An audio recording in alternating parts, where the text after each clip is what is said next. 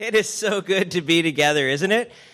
Man, what a gift to gather 40, 40th anniversary on the 100th anniversary of Sandy Island Camp. Um, that's just really special. So, and thanks for the privilege of being able to come and join you. Our, our family's been looking forward to this for a long time. Uh, our church in, in Cedar Rapids, Iowa, sends you greetings. Um, and uh, it's hard to believe we've been there four years already. Um, and and obviously a lot of you are familiar faces. Some of you I've not met before, and I'd love to you know greet you and say hello um, sometime this weekend. But really excited to be here. Let me pray for us, and we're going to look together at God's word. Gracious Father, thank you for this special occasion this weekend, Lord. Uh, you have been at work in this congregation uh, for more than 40 years, but Lord, what a special thing it has been these last 40 years to gather as a church family uh, away from the world, just to come together to enjoy you, to enjoy the fellowship and bond that we have in you, and uh, the way that you have been at work through so many generations in this church. Uh, Lord, we praise you for that, and we praise you for the chance to mark that this year. And to, and to enjoy the fellowship that you've provided um, through your Son. So give us grace this weekend and give us grace as we look to your word and we think about what it looks like to bear faithful witness to you in uh, the world around us, Lord, the, the crazy, polarized world and day that we live in. Uh, give us grace uh, to continue bearing witness to your gospel for years to come. Uh, we ask that you would be with us in Jesus' name. Amen. Well, our theme this weekend is faithful witness in a polarized world. So, bearing faithful witness to Christ in a world that just feels so torn apart and on edge. Uh, it's hard to remember a time when our, our communities, our, our families, even our, our nation has been so divided over so many different things all at the same time. Like every issue seems to just push us further and further to the margins, to the extremes. And, and it's also hard to recall a time when biblical Christianity has had such a diminishing influence in our culture around us. I think most of us here uh, can probably remember a day when it was, it was culturally and socially advantageous to identify as a Christian. Like the, the general moral fabric of the of our of our American culture was so rooted in and shaped by Judeo-Christian values that that was just the assumed standard for how the world worked. The world has changed a lot, right? Now now identifying as a Christian or exercising the Christian faith in the public square is no longer a guaranteed asset. It is much more often considered a liability. Uh, the, the Judeo moral Christian value system, uh, the Judeo Christian moral value system, uh, is, is really seen as increasingly outdated and, and obsolete, even toxic and harmful. It's on the wrong side of history. And, and not, only, uh, not only is our, you know, the Christian morality outdated, Christians can't even agree on what issues to rally around or how to respond to them when we do. Like we're not just polarized, the world's not just polarizing, uh, but even within the church, we often feel that push, that tear, such that, that churches or relationships within churches feel on edge with one another. How do we come together and bear witness to Christ when we can't agree on which issues are the most important or what to do about them? And yet, you know that that that sense of dislocation. Sometimes it, it almost feels like waking up uh, one day to, to discover that you're a stranger in your own land or maybe even in your own house right? Like the, the world has shifted overnight. I went to bed and it worked this way and all of a sudden i woke up and everything's different and everybody's telling me i'm the crazy one like that's what it can so often feel like. It's disorienting, it's discouraging, and it's really distracting from the main thing God has called us to do. And so that sense of, of strangeness that we feel, that sense of not quite fitting in with the world around us, as dislocating as that is, it's actually much closer to our true identity as followers of Christ. That we are strangers and exiles in this world.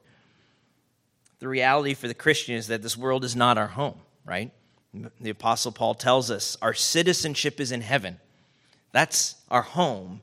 And in the, meanwhile, in, in the meantime, Peter tells us that we are strangers and exiles, strangers and aliens. We are resident aliens, wanderers, sojourners, which is one of the, one of the most common themes of Scripture to describe the people of God. That's who we are. Our true allegiance is in heaven. Our true inheritance waits for us there. But at the same time, that means we are also representatives of Christ on the earth. So our strangeness or our alien status is not the kind where we just need to hunker down and kind of carve out a little space where we can just survive and preserve our own way of life. Rather, we are ambassadors of Christ in this meantime. We are strangers and yet ambassadors at the same time, given a mission sent into the world to make disciples for Christ. The Apostle Paul describes it this way in 2 Corinthians 5. Therefore, as therefore, we are ambassadors for Christ, God making his appeal through us. We implore you on behalf of Christ be reconciled to God. That ambassador picture captures both that strangeness. We don't, we're not citizens of this world, and yet that sense of mission, but we're here for a reason. And, and how do we carry out that mission then as strangers in a world that increasingly thinks we're crazy and, and outdated and weird, and, and, and in a world where we're increasingly uh, under the pressure to identify ourselves according to worldly categories rather than the gospel of Jesus. Uh, that's what we want to think about this weekend. Uh, and this mission to proclaim the gospel, when we talk about the gospel, we're talking about the good news of who God is and all that He's done to uh, establish His kingdom and to deliver us from our sin through the life, death, and resurrection of his son, Jesus, in the power of the Holy Spirit. That's the message. That's the heartbeat of the Christian faith, the message that changed our lives, that we're sent into the world, that it might change others' lives. That is what we are to bear witness to uh, as ambassadors. As Paul puts it in Colossians, we want to see men and women delivered from the domain of darkness and transferred to the kingdom of God's beloved Son in whom we have redemption, the forgiveness of sins. And so, how, how do we do that in a world that is just so on edge and where we feel so uncomfortable and so challenged? Um, how do we meaningfully engage the world around us with the gospel of peace without getting distracted or compromising our faith? And so that's what we want to consider. And, and not what I hope to for us to see is, is how the gospel of Jesus doesn't just provide us the message that we're called to proclaim, it also provides the model and the means for accomplishing that mission. Like the gospel gives us the categories we need to bear faithful witness in a polarized world. And we're going to look at that in three sessions. So the first uh, thing this morning, we're going to start with a gentle answer rising above cancel culture. So that's, that's our starting point uh, this weekend. We will never bear faithful witness to Christ if we can't escape the swirling vortex of scorn and judgmentalism that just sucks us down and drowns us in, in, in a flood of outrage and self righteousness. Like, we, we have to rise above that if we're going to bear witness to Christ in this world. But then after the break, we'll consider how the gospel flips the script on what's called expressive individualism, how it provides us a lifeline out of the, the sweeping current of uh, kind of the predominant cultural narrative of our day. And we'll define what that means when we get there. Uh, this myth of self ownership, that I am my own and I belong to myself. We've got to see how the gospel gives us a lifeline to rescue us out of that current and then tomorrow morning, we're, we're going to set foot on the shore and simply bask in the unparalleled beauty and power of the gospel itself. That we, in Jesus, we have a better story than anything this world can tell us, than anything that this world can uh, offer us. And so that's where we're going. If you've got your Bibles, go ahead and find your way to Psalm 123. And we'll get started with a gentle answer, rising above cancel culture. I think one of the uh, one of the reasons that gospel conversations are so difficult today is that we've forgotten how to have conversations. Period. Like we don't know how to talk to anybody about meaningful things uh, without stepping on a landmine accidentally and, and, and something blowing up in our face. Public discourse is now all about volume rather than content, right? Who can max out our own voice and, and push mute on anybody who, who, who thinks differently or sees things differently than we do. It's, it's more about heat than light, more outrage than ideas. And, and the urgency there is, is to shut down any opposing voices. You know, and, and we can think through all the classic examples of this, right? The, the ones that make the news, the, the college students shouting down a professor they don't want to listen to or, or whatever. But we can also think of the all caps shouting matches we have on Facebook with others, right? Where, where we're, we're just trying to get our voice, the loudest one out there, so that we can drown out anybody who thinks otherwise. We live, in other words, uh, we live in a world of constant contempt. That's, that's what our culture has become today a world of constant contempt. We're always angry about something, right? We're always angry about something. And, and contempt is nothing new. Contempt, ridicule, scorn, judgmentalism, all of that is as old as the fall of humanity. What's new is its ubiquitous presence. It is everywhere all of the time. It, it, it's become just the air that we breathe strife, polarization, tribalism. They're not just occasional experiences anymore. They're the modus operandi of, of how we interact with one another in our world. Virtually every headline in our newsfeed is generated specifically to provoke outrage. Because if you get mad, you'll click, right? And if you click, the advertisers will pay. That's, that's how the game works, right? It's meant to provoke outrage. We're always angry about something, we're always judging and being judged. And any small misstep along the way, any opinion expressed that doesn't meet the approval of the gatekeepers, any idea that threatens somebody else's power, any tweet that makes somebody feel uncomfortable, any transgression of tribal loyalty is all that stands between your success and your failure, between your acceptance and your rejection, your approval and your cancellation. Uh, the way I kind of think about it in summary is that truth has been replaced with loyalty, and loyalty is measured in outrage. That is modern discourse. Truth has been replaced with loyalty, and loyalty is measured in outrage. Contempt is the new currency of truth and righteousness and, and, and power, with no option for redemption if you mess up. Right? Once canceled, always canceled. That's how, that's how our world works. No matter how loyal you've been in the past, no matter how much you promise to make it up, no apology is ever sufficient. No forgiveness is available. And so, knowing all of that, and, and, and just kind of how modern discourse in, in, in, the world works. Knowing all of that threatens to silence every conversation. Like you can no longer really say what you're thinking or wondering about without this fear of stepping on a landmine and, and, and sparks flying. I mean, how often, if you just stop and think, how often do you find yourself having to censor what you think in conversations with others because you're not sure which which trigger you'll trigger, right? We, we, we just we, we censor ourselves, whether you're at work or with a friend or even at church. We find ourselves doing this. And, and maybe we're just a little too eager to cancel those who disagree with us as well, right? How many relationships have been have suffered over the last few years over differing opinions on masks or vaccines, right?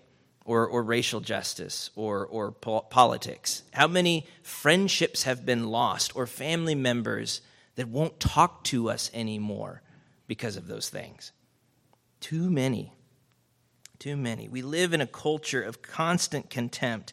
And, and not only does that threaten to just ruin human relationships, generally speaking, uh, to silence us, or it, it also ends up distracting us from our mission and making it infinitely more complicated to think about bearing witness to the gospel in such a contentious climate, in, such a, a volatile environment.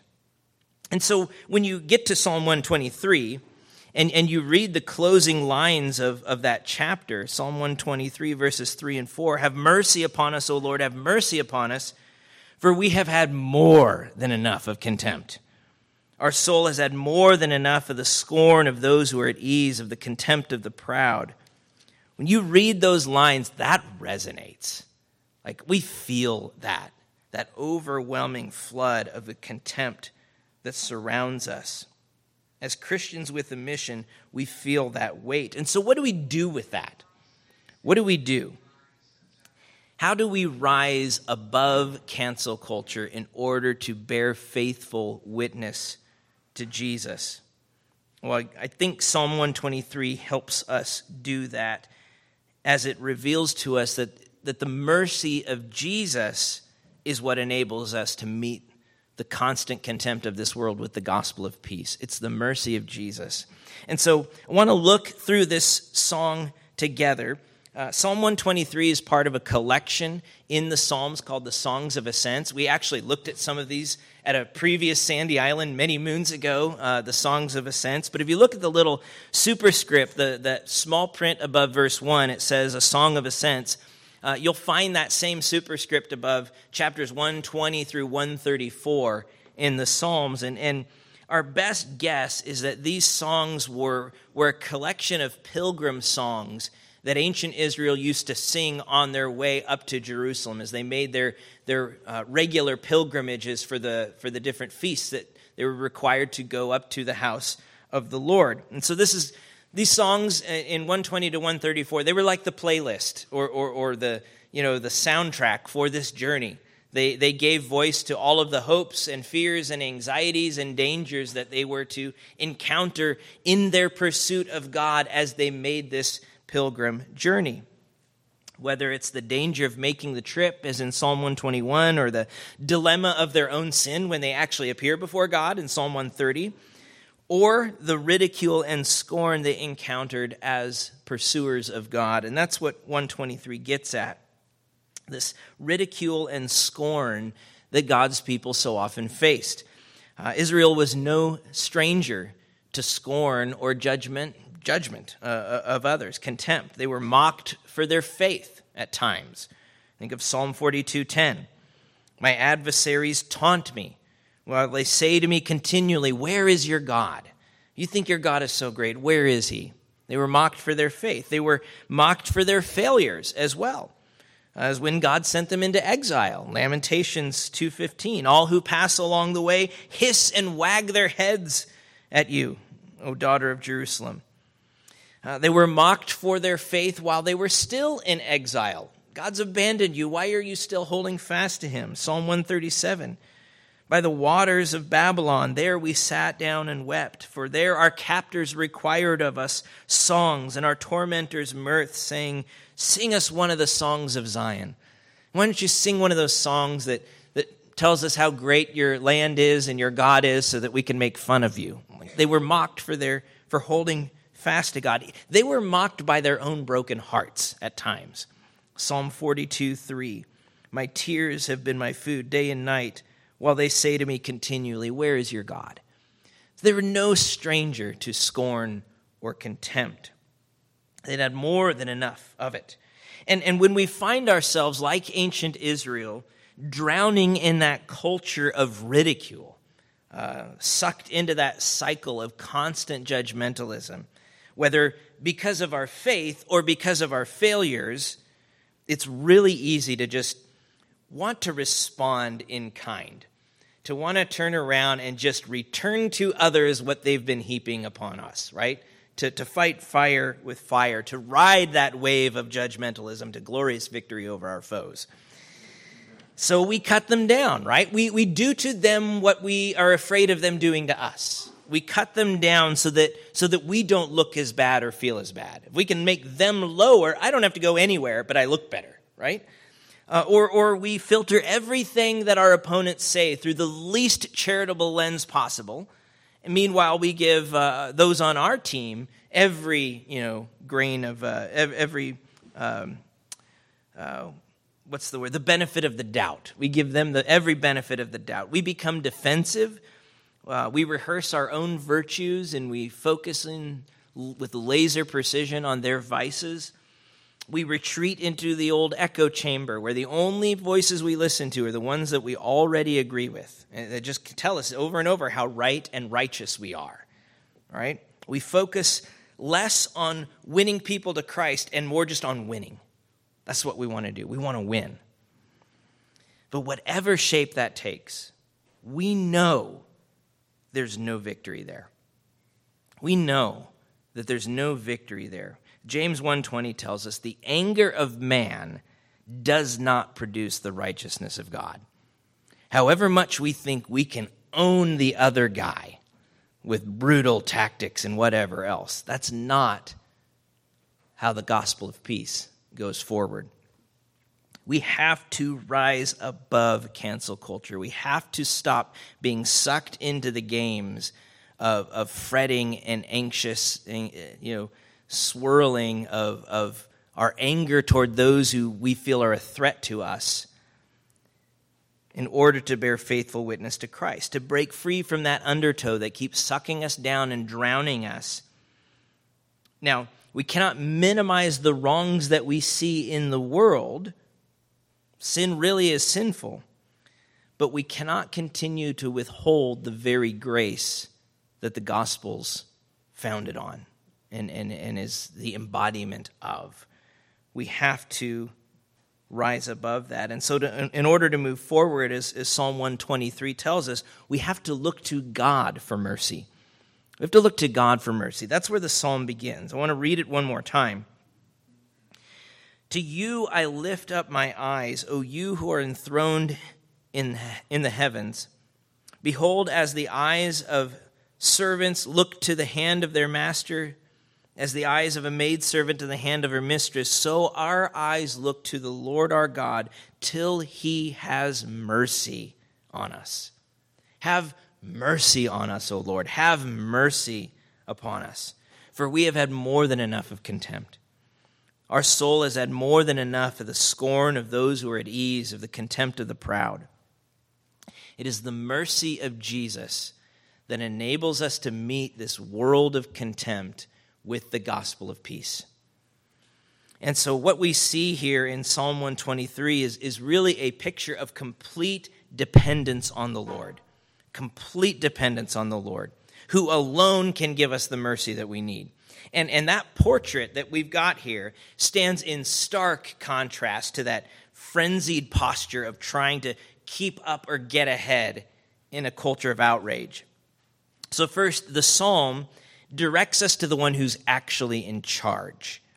Right? Every, everybody did, today wants to talk to the person who's in charge. We, want to talk to the manager. When we've got a complaint, we see somebody doing something they're not supposed to be doing, or, or we don't feel that we've been adequately treated, we want to find out who's in charge here so we can register a complaint, right? Well, verse 1 tells us who's actually in charge.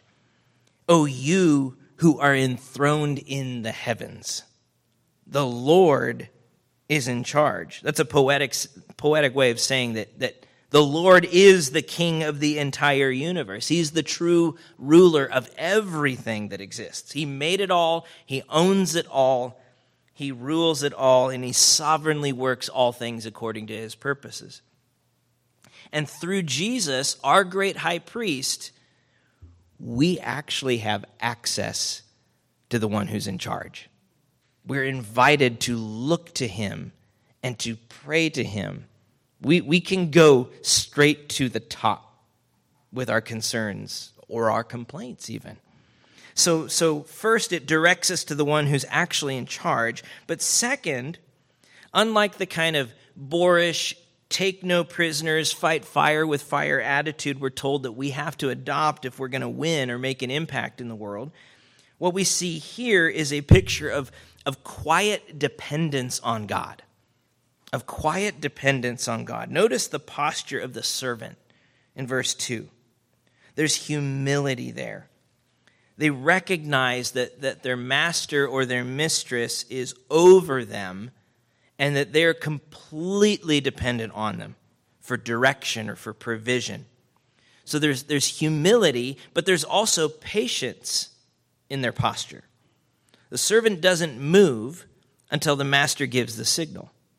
The servant doesn't eat until the master offers the meal.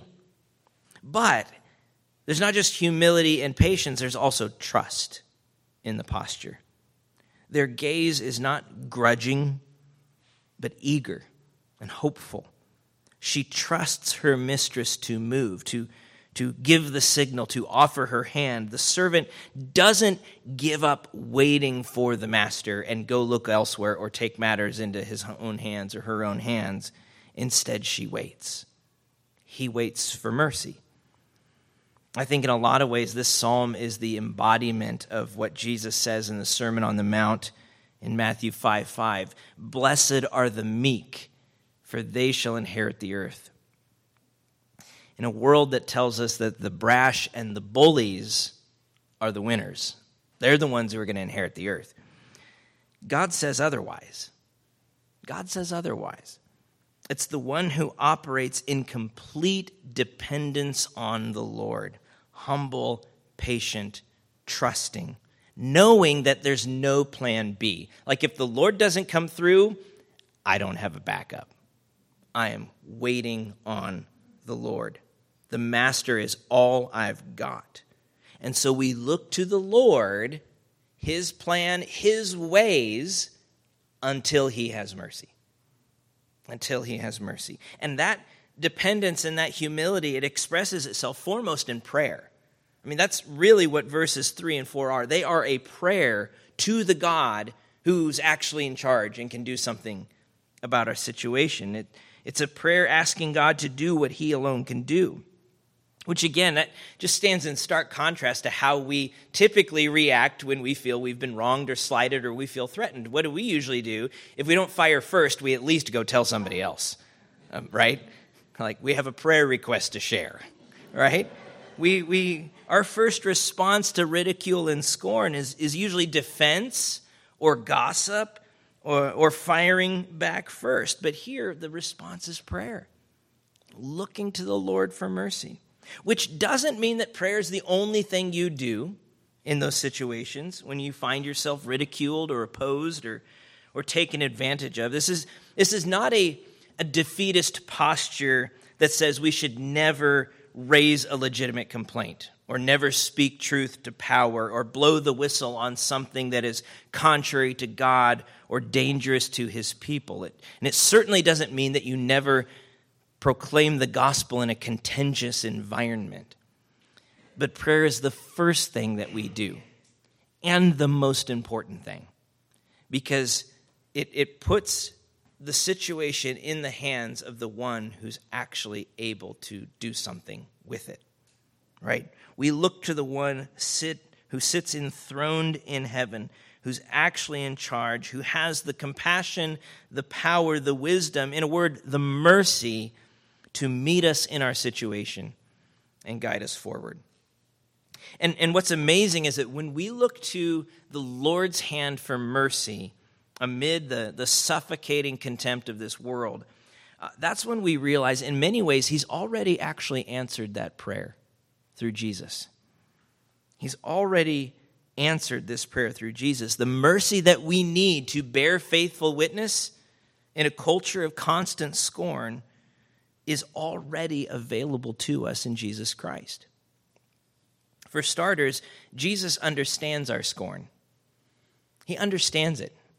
I mean, when you're getting piled on by, by others, it's easy to think that you're like the only one who gets this. Like nobody understands what I'm going through, and, and, and uh, nobody can relate. Or, or to just close ranks with, with those who feel what we're feeling. Jesus knows what it means and what it feels to be ridiculed and mocked. Did you ever think about that?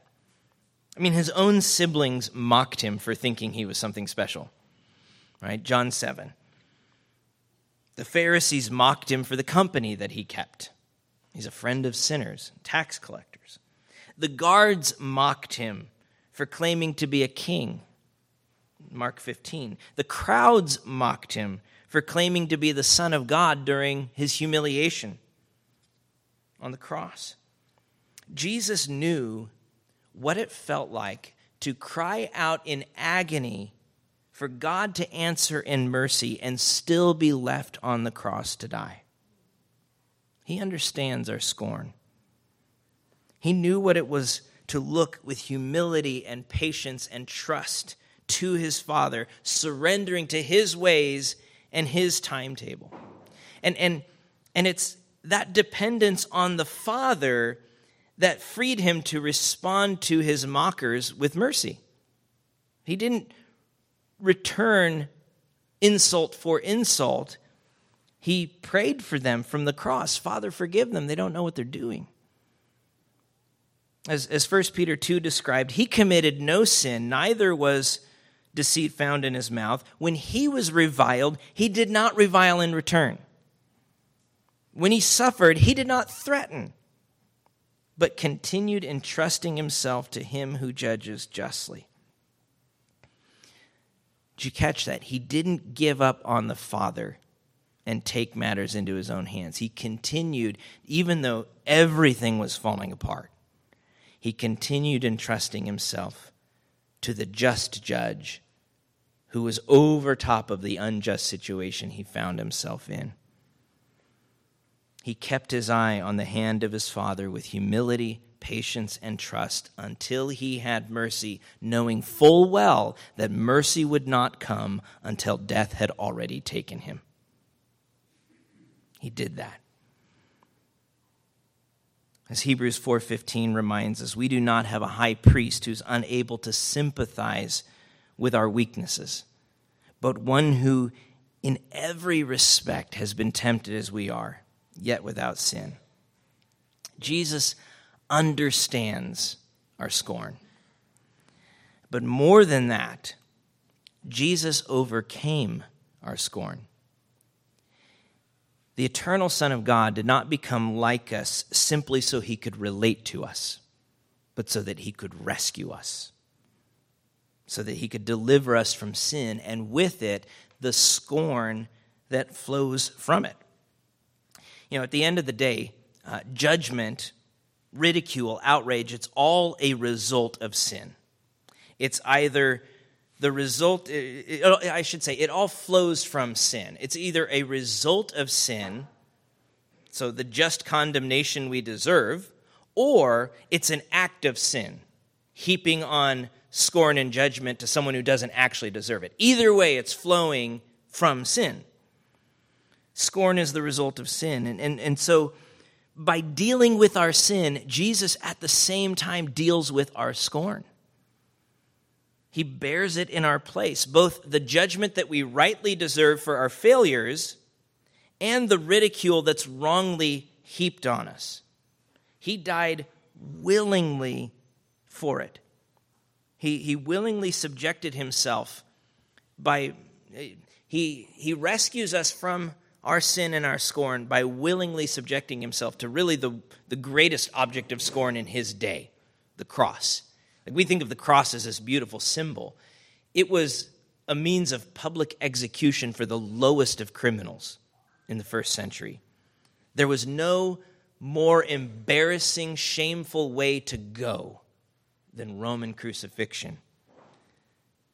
And yet, Jesus willingly subjected himself to it so that he could deliver us from it. Hebrews 12 2 describes it like this for the joy set before him, Jesus endured the cross, scorning its shame.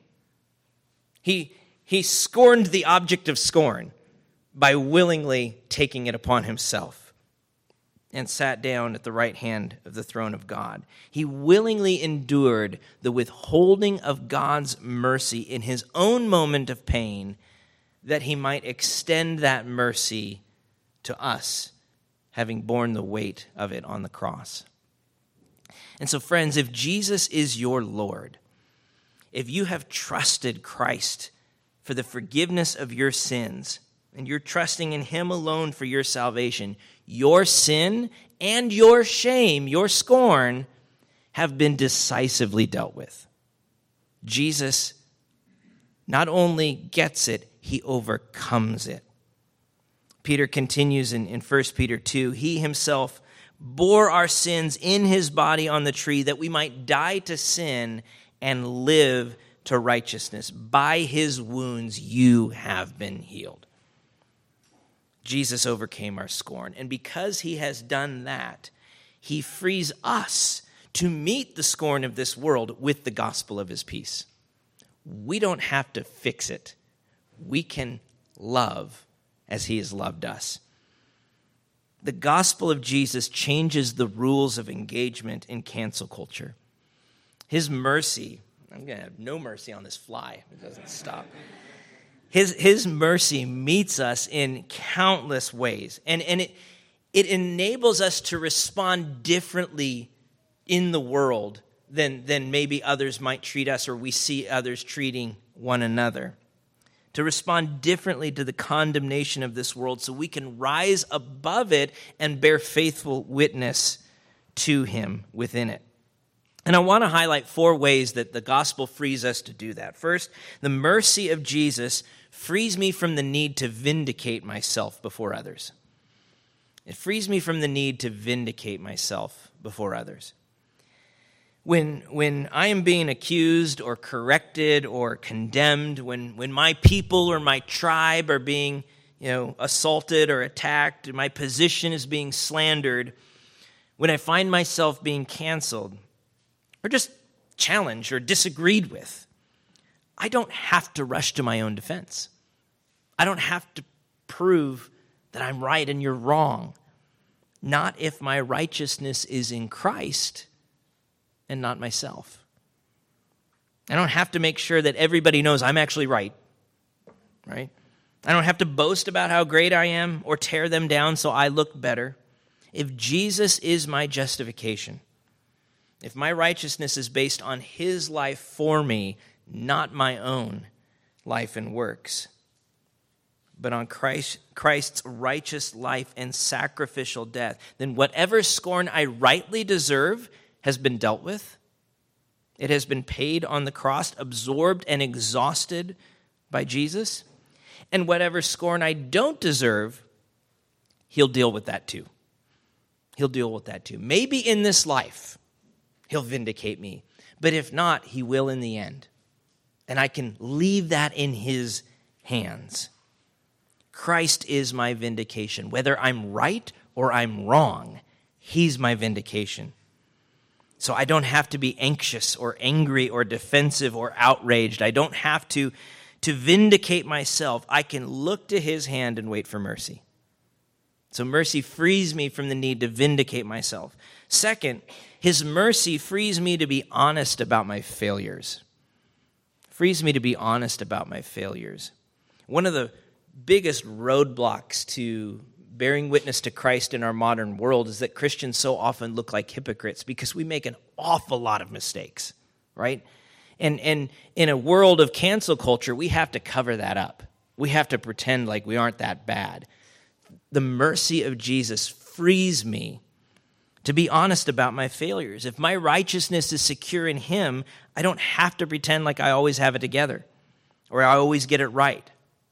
I mean, that is one of the greatest problems with cancel culture is nobody can ever er, nobody can ever risk admitting that they're actually wrong.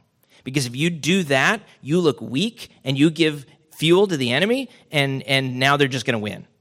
And so we find people like doubling down on the most outlandish things in the world because I'm already halfway committed, so I got to keep going, right? There's no freedom to admit I was wrong. The mercy of Jesus gives me that freedom. Gives me that freedom. Abiding in the mercy of Christ frees me to be honest when I'm wrong and when I've wronged others. I don't have to hide my sin because Christ has dealt with it. And when you think about it, there's no honor in enduring scorn that you actually deserve. Like sometimes we kind of like, uh, you're, you're receiving this persecution or whatever. And, and I remember, and maybe I've told this story years ago, I had a, a student in high school one time, and uh, he was a young Christian, loved the Lord, really, you know, excited, and was just telling him how his teacher was just out to get him. He's just facing persecution every day in class. And so as we're talking, uh, come to find out, it's he's not turning in any of his homework. Like he's, he's enduring scorn, but not because of his faith, because, you know, there's no blessing in enduring scorn that you actually deserve, right? I mean, Peter says this in 1 Peter 2. What credit is it if when you sin and are beaten for it, you endure? But if you do good and suffer for it and endure, that is a gracious thing in the sight of God. Looking to the Lord's hand for mercy frees me to be honest when I've made mistakes. The ways that I'm contributing to this whole mess, the ways that I've maybe prioritized secondary things instead of the primary thing, the gospel of Jesus, or ways that I've failed to show the character of Christ, even as I'm preaching the good news of Christ. So we get the gospel right in terms of its truth, but we miss its tone or its character the ways that I'm, I've misunderstood or even misrepresented others in order to score points or to win. I can be honest about my failures because the mercy of Christ is enough. And not only does it free me to be honest, but third, his mercy frees me to lay down my life for those who oppose me. His mercy frees me to lay down my life for those who oppose me, for those who disagree with me or condemn me or cancel me. I don't have to fight fire with fire. I can instead lay down my life in love, which is exactly what Jesus did for those who opposed him, for those who literally canceled his life, right? He laid his life down in love. And he did it not only to save us, that was the main thing, he also did it to give us an example of what to do when we're in the same situation. 1 Peter 2 again, uh, starting in verse 21. For to this you've been called, because Christ also suffered for you, leaving you an example so that you might follow in his steps. He committed no sin Neither was deceit found in his mouth. When he was reviled, he did not revile in return. When he suffered, he did not threaten, but continued entrusting himself to him who judges justly. So it might feel like I'm like like I'm losing or just giving up if I don't fight back, right? Against those who are seeking to discredit me or, or, or wrong me. Like I'm just kind of laying down and letting the other team win. That's not how Peter frames it at all, right? Don't forget who we actually serve in this whole uh, arrangement the one who's enthroned in heaven, the one who's actually above the unjust voices. Waiting for him to act in mercy is not weakness or failure, nor is submitting ourselves to the one who, ju- who judges justly, the just judge who stands above the unjust voices, and who will bring them to account and vindicate us in the end. So, entrusting ourselves to Him, looking to His hand for mercy, that frees us to adopt a, a, posture of love and extend mercy to our accusers, just like Jesus did. It frees us to be just like Jesus, which means then finally, His mercy makes honest, humble, truthful conversation possible. It makes honest, humble, truthful conversation possible. If I'm only ever fighting to win the argument at all costs, no wonder we can't get to the things that really matter. No wonder I'm distracting people from the truth of the gospel. The very thing cancel culture has is deprived us from honest, humble, truthful conversation the mercy of Jesus makes that possible. To engage in a genuine dialogue with someone with honesty, humility, and truth. Again, James 1 says, Let every person be quick to hear. We like to be quick to speak.